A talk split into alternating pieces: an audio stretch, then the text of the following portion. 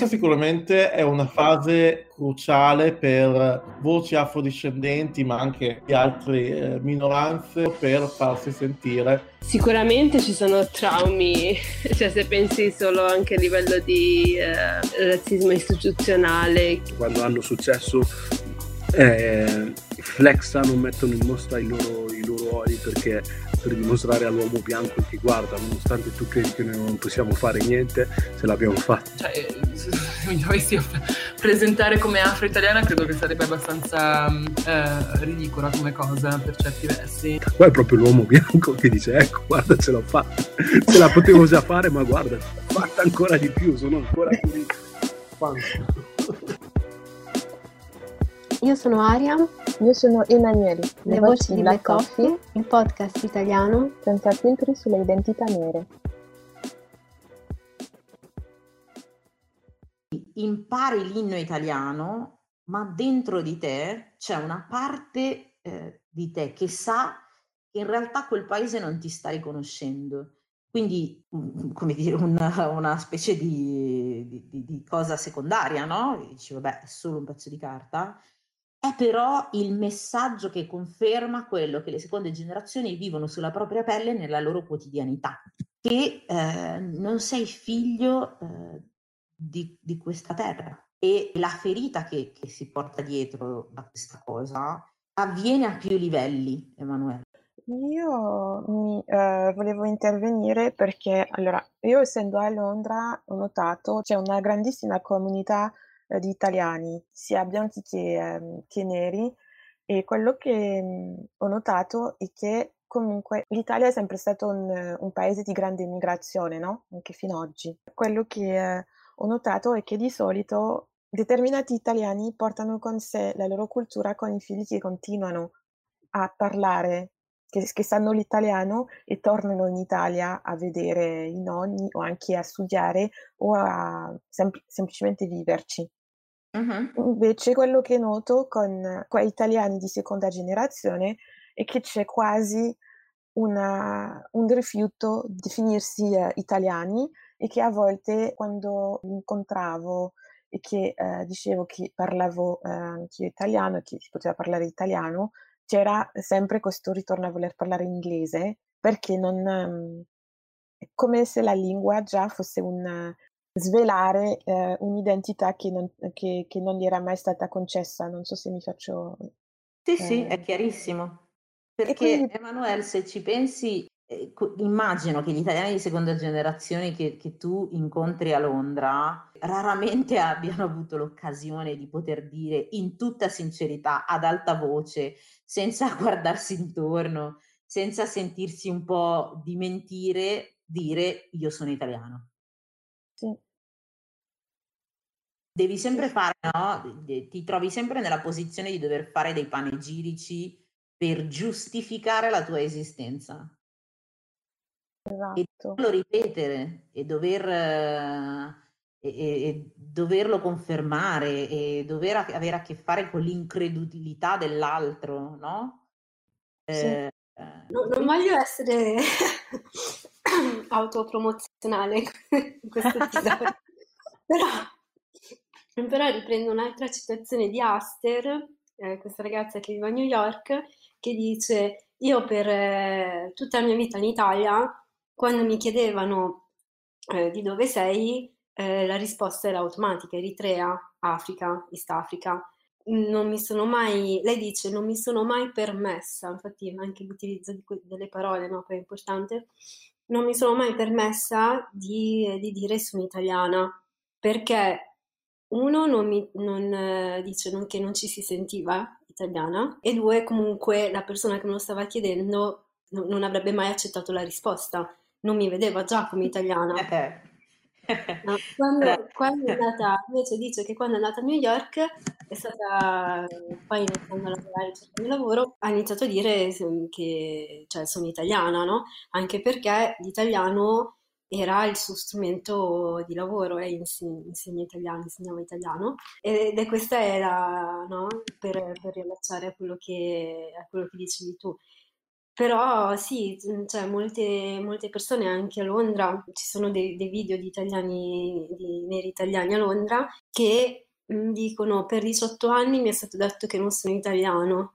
Come può adesso, 18-20 anni, insomma, come può adesso un pezzo di carta cambiare, cambiare questa cosa? Cioè io ho preso la cittadinanza e me ne sono andato, andata. Eh, esatto, per quello prima dicevo, non è tanto il... Eh, prima dicevo il pezzo di carta, no? Non è tanto il trauma da pezzo di carta, perché uno dice, vabbè, poi finalmente la prendete che vi, è a posto, no?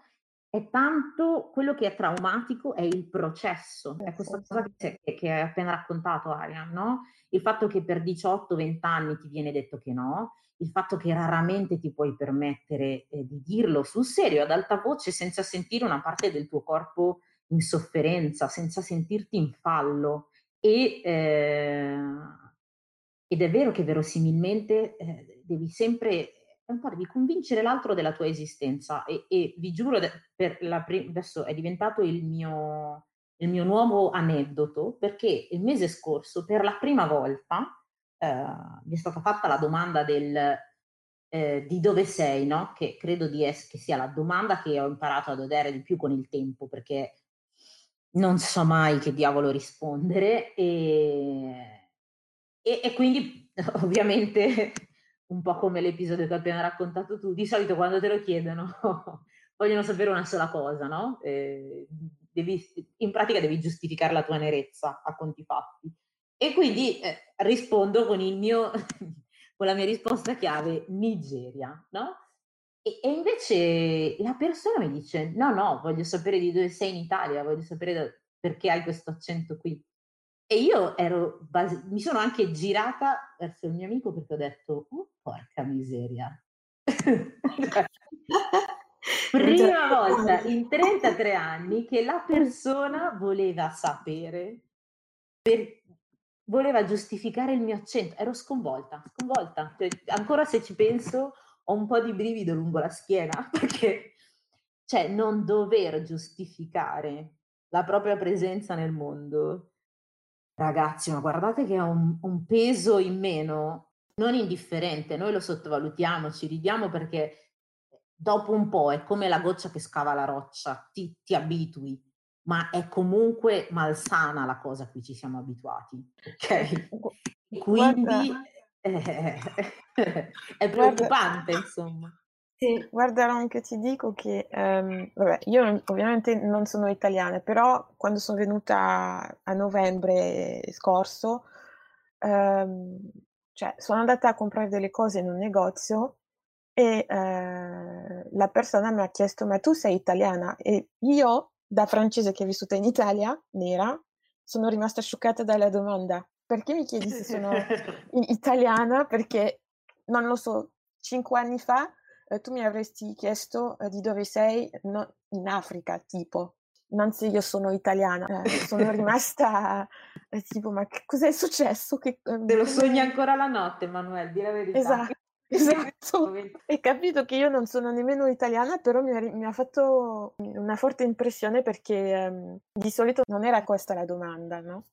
Chiaro, chiaro. Sì, sì, beh, beh, guarda, mi sono dovuta giustificare eh, ad agosto, quindi non ti preoccupare che dove c'è sempre quello, dove c'è sempre l'illuminato, ce ne sono altri dieci a voler sapere perfino il tuo albero genealogico per dare un senso alla tua esistenza. E quindi così, però sì, ecco, ci sono questi primi barlumi piacevolissimi, devo ammettere, di ok, cioè stiamo interiorizzando eh, con un tot di ritardo che eh, gli italiani neri esistono e non sono comparsi ieri. Questa è la cosa, ammetto, che mi, mi crea più disturbo di tutte. Lo devo, è proprio è, ha, ha i limiti della rabbia. Questa cosa del nuovo fenomeno, non c'è niente di nuovo. No. E, e vorrei che la smettessimo con questa storia della novità perché mi fa davvero salire il sangue al cervello. No, ma storicamente, a partire dal momento in cui c'è stato il colonialismo, che sia perché in Italia si dice più piccolo, meno grave, non è, che non oh, è vero, signor. che eh, a partire dal momento in cui c'è stato il colonialismo c'è, una presenza, c'è stata una presenza eh, nera anche in Europa, cioè a partire da questo punto i neri eh, c'è, c'è, stato uno, uno scambio come, come, tutti i rapporti umani, no? A partire dal momento in cui si va in un posto, gli scambi iniziano. C'è anche questa cosa che, al di là del colonialismo, del fatto che siccome eh, gli italiani sono un uh, popolo che è immigrato tanto, io mi ricordo di prendevo l'autobus qua a Londra, sento questo ragazzo che era meticcio parlare con un, forto, un forte accento italiano con un altro tipo nero, eh, però che lui era caraibico e lui stava raccontando la sua storia e spiegava che suo padre era andato in Congo a lavorare negli anni 60 in Congo, in cui aveva incontrato sua madre e eh, si erano sposati e poi erano andati in Italia, poi tornati in Italia. E queste storie, tipo, il ragazzo doveva avere, cioè dico ragazzo, però era grande, aveva, non lo so, 45-46, quelle storie di... Um, quando dicevi tu di nuove generazioni come novità, che si deve anche guardare alla storia migratoria degli italiani che è tornato con figli o, o mogli eh, di altri paesi. Mm-hmm, assolutamente. C'è una, un'ultima domanda, perché la psicologia è un tabù nelle comunità nere. Quando abbiamo avuto la nostra chiamata insieme, eh, tu ci hai detto che prima ancora di eh, rivolgersi ad uno psicologo bisognere, bisognerebbe fare un altro passo ed è quello di, della parola. Quindi vuoi sviluppare su questo punto per favore? Sì, volentieri. Sì, eh, quello che dicevo è, confermavo che la psicologia è un tabù eh, nelle comunità nere, un po' perché mi ricordo che quando mi era stato chiesto se avevo pazienti provenienti da comunità africane subsahariane, io avevo risposto no, zero. Mm quando mi è stato chiesto la prima volta, onestamente la risposta era zero. Ora forse arrivo a due, ok. naso, ma, ma, comunque molto pochi. E quello che, che, intendevo quando dicevo che secondo me ancora prima di sdoganare l'idea della, della psicologia o del rivolgersi a uno psicologo nelle comunità nere fosse necessario sdoganare un'altra cosa, è perché le sento fortemente legate e quello che secondo me, soprattutto nelle comunità subsahariane, va sdoganato e sento che è un po' più legato alle, alle comunità subsahariane in diaspora, ovviamente, è l'idea del chiedere aiuto. Dove, e perché specifico la diaspora, ragazzi? Perché mh, mm, è un po' come se nei paesi d'origine chiedere aiuto è, è quasi non necessario perché si fa parte verosimilmente di una forte comunità, no? Quindi un po' come dicono gli americani, you, you always have someone that got your back. E quindi è come se addirittura non fosse necessario. In diaspora quello che succede, tranne in alcuni casi, per esempio, non so, quello della comunità eritrea, per esempio, all'inizio c'è stata una, una forte solitudine, secondo me dove si, arriva, si arrivava da, un, da, una situazione in cui non era addirittura necessario chiederlo l'aiuto perché ce l'avevi a prescindere, a non avere nessuno a cui chiedere aiuto. E ho un po' la sensazione, lavorando con le seconde generazioni, che questo sia un tabù, perché si vedono questi genitori modalità supereroe che sono i primi a non chiedere aiuto a nessuno, i figli li vedono faticare, ma loro non chiedono aiuto a nessuno, verosimilmente perché non hanno nessuno di cui si fidano per chiedere aiuto e che vengono cresciuti con l'idea che chiedere aiuto è da deboli, che aver bisogno d'aiuto è da persone deboli e fragili e al contrario eh, bisogna essere forti.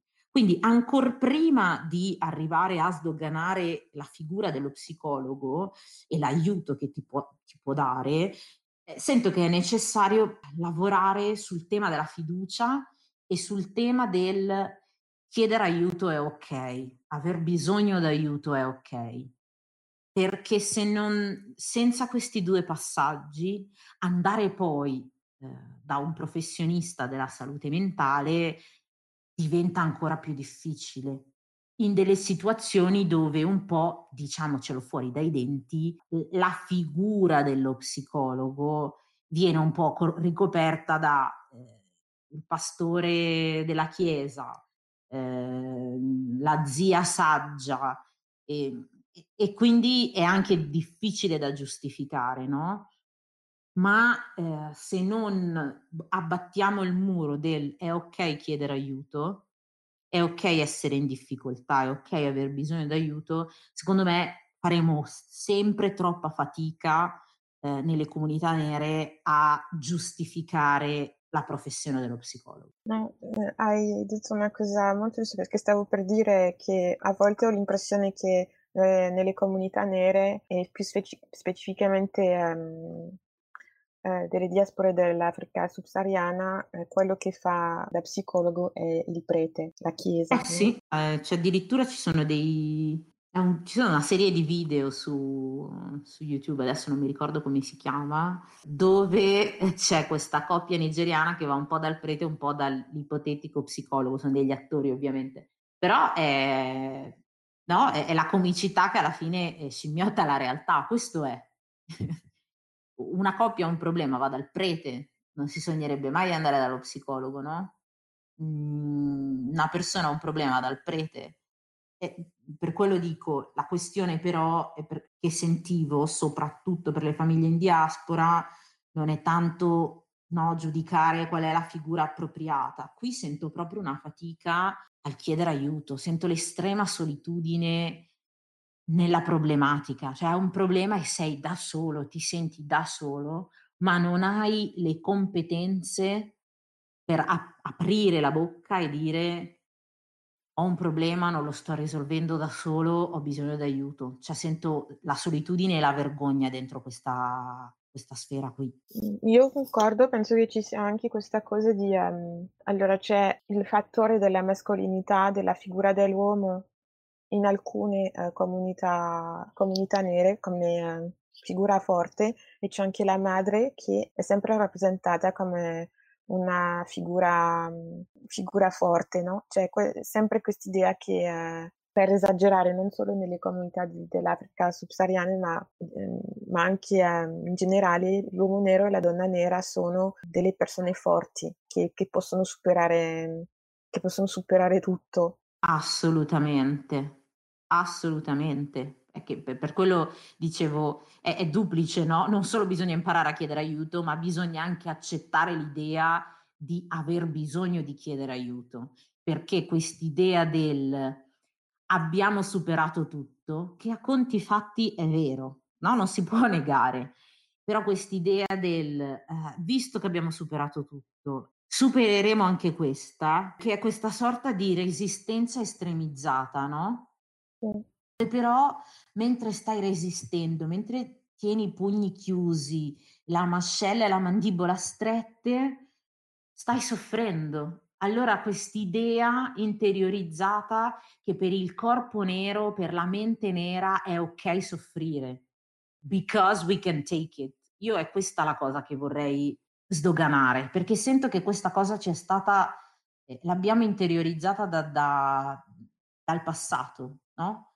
Da, dalla sì. storia, ma non è necessariamente così. N- n- non per forza we have to take it, no? E, e, e si può anche vivere senza soffrire, però un po' come se fosse una sorta di scontato. Sì, sì, di normalità, dire che questo è il percorso di una persona ne- eh, nera, Nera, sì, diciamo. sì. Come dire, è un po' lo scontato che, ah, le cose vanno male, vabbè, è la norma, la, la situazione è questa. Ma, ma non per forza, non per forza. Le nostre vite, i nostri corpi, le nostre teste possono anche procedere in un'altra maniera. Invece sento che c'è questa interiorizzazione della sofferenza, c'è questa interiorizzazione del tenere duro. Invece no, possiamo anche chiedere aiuto e smettere di tenere duro e risolvere le cose prima. Il risultato che vedo nelle comunità nere è di considerare la psicologia come mia madre dice sempre roba da bianchi, così. Eh. sì, sì, sì.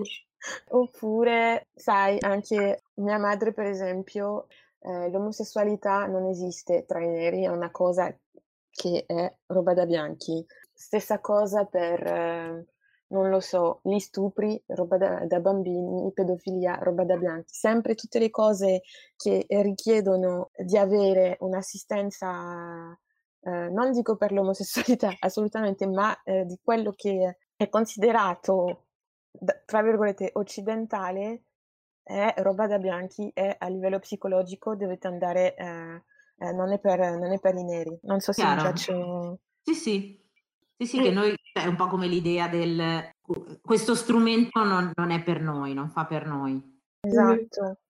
E, e quindi da, da, da questo uh, punto di vista ho, ho, l'impressione che alcune persone, quando tu dicevi di internalizzare, secondo me c'è proprio un rifiuto di vedere eh, che, che, questo, che, che, c'è questo bisogno, che hanno questo bisogno anche dentro di, um, di loro. Uh, non è solo una questione di vergogna, ma veramente di... Uh, eh, di rifiuto forte o anche di eh, cecità. No? Di, di, eh... Emanuele, è un po' quello che in psicologia si chiama meccanismo di difesa. Spesso e volentieri io ho la sensazione che non voler mettere le mani dentro quella cosa lì, no? E come dire, svalutarla dicendo è roba da bianchi, è una sorta di meccanismo di difesa perché se dovessimo mettere le mani dentro le sofferenze ereditate, vissute e che potenzialmente trasmetteremo, causa talmente tanto dolore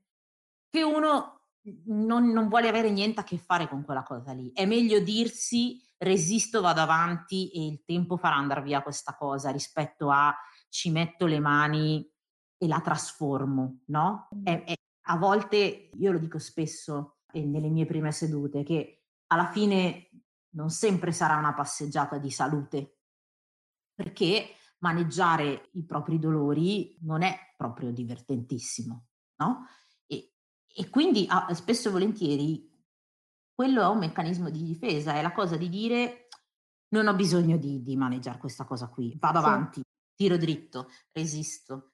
La, l'unica preoccupazione che ho rispetto a questo modus operandi è che se noi eh, i nostri dolori, le nostre sofferenze non le maneggiamo, le portiamo li portiamo dappertutto, li portiamo nelle relazioni del presente, li portiamo nelle relazioni del futuro, li portiamo al lavoro, li portiamo... pensiamo di no, ma sono con noi, li portiamo dappertutto. E influenzano e sporcano, quindi eh, capisco il desiderio di non volerci avere per forza a che fare, ma eh, considerato la professione che faccio, ritengo che ad un certo punto sia necessario farlo. Sì.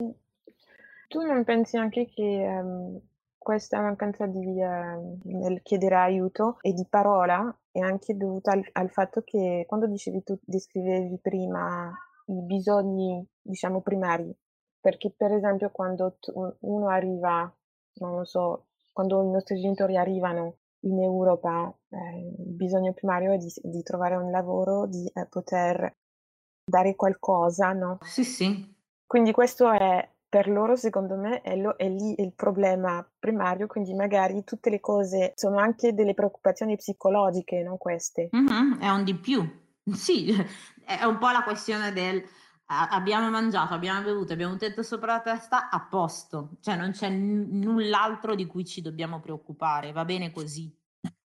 No? Sì, che... tra l'altro questa è una, ret- una, retorica che ho trovato in qualche articolo, in qualche, comunque anni recenti, che parlavano della, di depressione, ma ne avevamo parlato anche nell'episodio con Michael, e questo, questo articolo sosteneva che immigrati, definendoli così, immigrati to court, non soffrissero di depressione perché, perché normalmente chi arriva in Italia, cioè per migliorare la propria condizione di vita, quindi ha un lavoro, come dici tu, ha un lavoro, un tetto sulla testa e da mangiare, quindi sono più felici e non soffrono di depressione. No, non sono affatto. La cosa paradossale, Ariam, è che non sono affatto più felici. Esatto non sono sì, no, felici, so, però mostrano, però, eh, mostrano esatto. però sintomatologia depressiva e, e, però non ti dicono che no, cioè, certo. è ancora più intricato no? di, di, quello certo. che fa emergere l'articolo.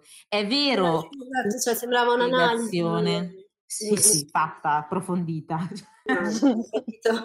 È vero che usano quella spiegazione per dirsi problemi non ne ho perché ho mangiato, bevuto, un tetto sopra la testa, un lavoro. Queste vuol tanto questa frase. si usano, ma sviluppano comunque, mostrano comunque un sintomo depressivo e non lo ascoltano, non danno per nulla spazio a quella cosa che magari tu dall'esterno vedi e che la persona però si dice sto a posto così, cioè quello di cui ho bisogno sono riuscito a farmelo. E tra l'altro è doppiamente frustrante con questa lente di interpretazione perché tu il malessere lo senti e non te lo sai spiegare perché dici ma porca miseria, ho casa, lavoro, stiamo tutti bene perché mi sento così, però non vuoi comunque dirti che ti senti male e meno che meno lo vuoi dire alle persone attorno a te. Sì, però anche solo questa, questa frase detta così, eh, secondo me dice tanto. Cioè, se una persona eh, dovesse fare un'analisi, io mi aspetterei che trovasse del non detto in una frase del genere, ovvero non ho, non ho diritto a non essere felice mm-hmm. perché ho un lavoro eh, per mangiare, non ho, certo. non ho diritto a lamentarmi, capito? E quindi mi, mi, suonava molto, molto ridicolo Ma è ridicolo, è ridicolo sì, perché allora cosa vuol dire? Che se tu sei ricco, hai una casa e che non hai niente da preoccuparti dal mangiare, cioè perché sei ricco, hai soldi, non hai problemi, no? Anche no, questa... non è quello, no, non è quello, è che eh, emigrando tu cambi la tua condizione, tu la migliori no? No, no, cioè, no, ma... cioè, invece magari il bianco italiano ricco che non ha migliorato la sua situazione, cioè quella è la sua, è, è la sua vita, ha più preoccupazioni, capito? No, cioè... no, no, ma io lo dicevo nel senso che eh, quando, sai, ci sono sempre quei commenti quando, non lo so, X eh, persona ricca dice oh, ho sofferto di depressione, c'è chi risponde eh, che, che, non è possibile che questa persona abbia sofferto perché comunque c'è il comfort, perché è ricca.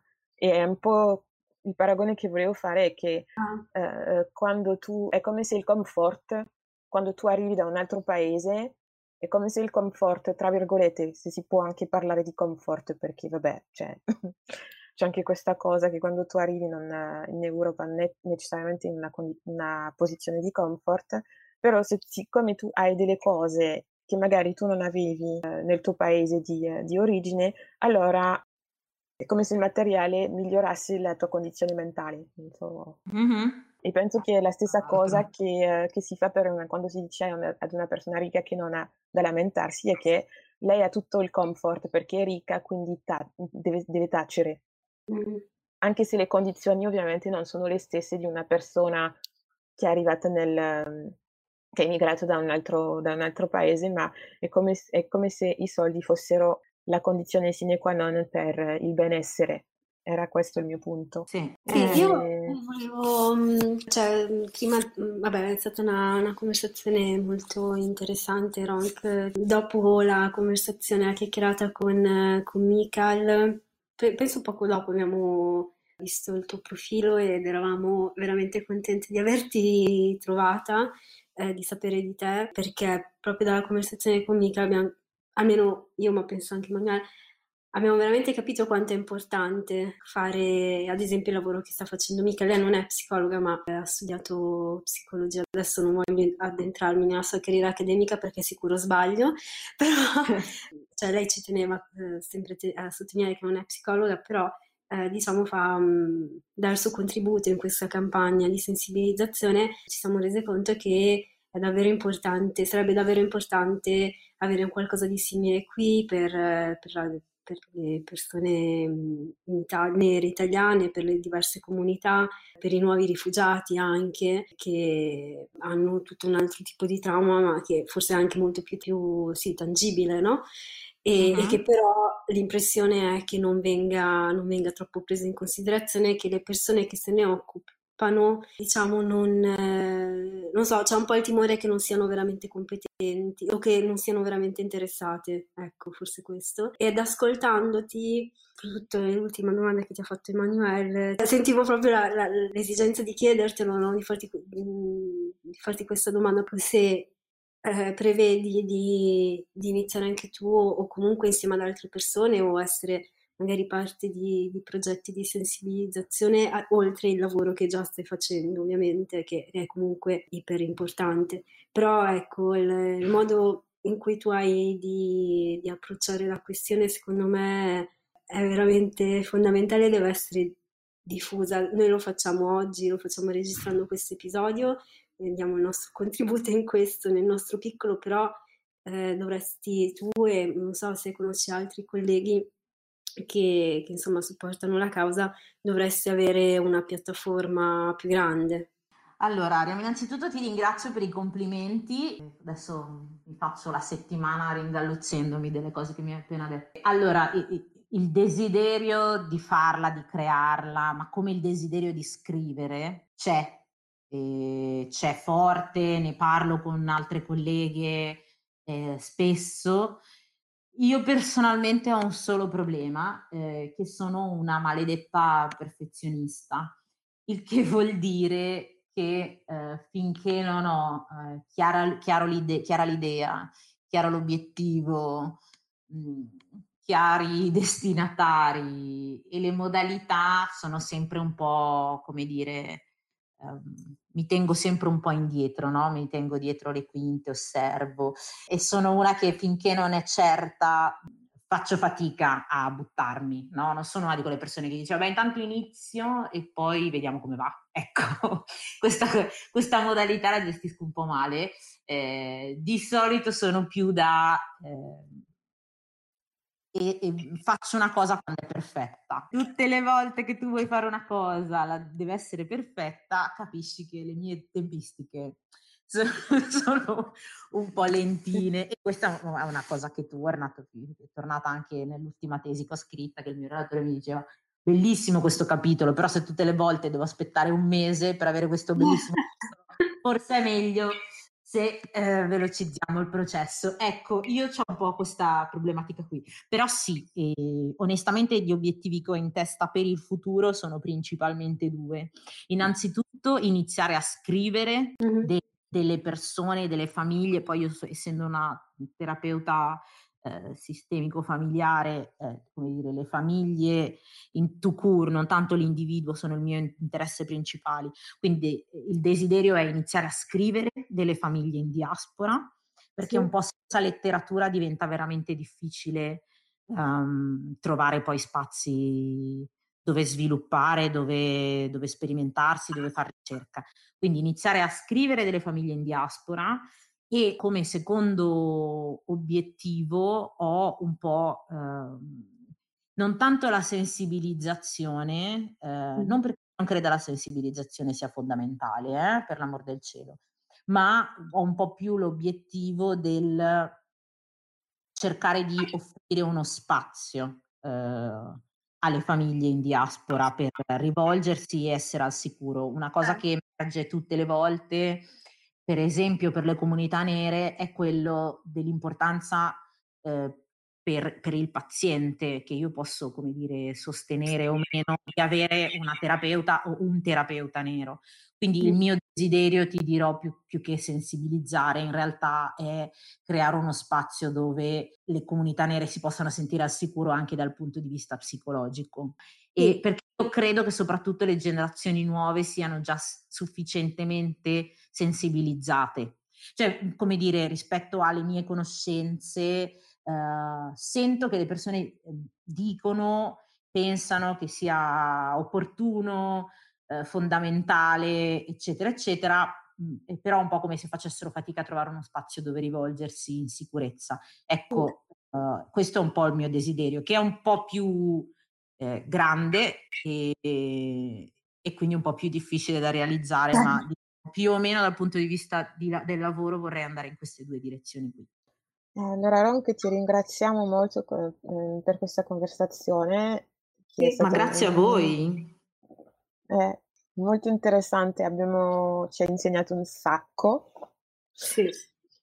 E speriamo che sarà lo stesso per uh, i nostri uh, ascoltatori. Me lo auguro. no, assolutamente, sicuramente e ovviamente invitiamo sempre tutti quelli che ci ascoltano a condividere il loro, il loro pensiero, se hanno voglia di condividere la loro esperienza, di contattarci. Eh, grazie ancora, grazie per il tuo tempo. Grazie a voi ragazzi, è un piacere. Grazie per aver ascoltato questo episodio di Black Coffee. Vi ricordiamo che tutti gli episodi li potete trovare su Podbean, Spotify e tutte le piattaforme in cui ascoltate i vostri podcast preferiti. Ci trovate anche su Instagram come blackcoffee-pdc dove potrete seguire i contenuti che vi proponiamo ogni settimana, ma soprattutto dove ci potete mandare i vostri pensieri, commenti e storie che volete condividere.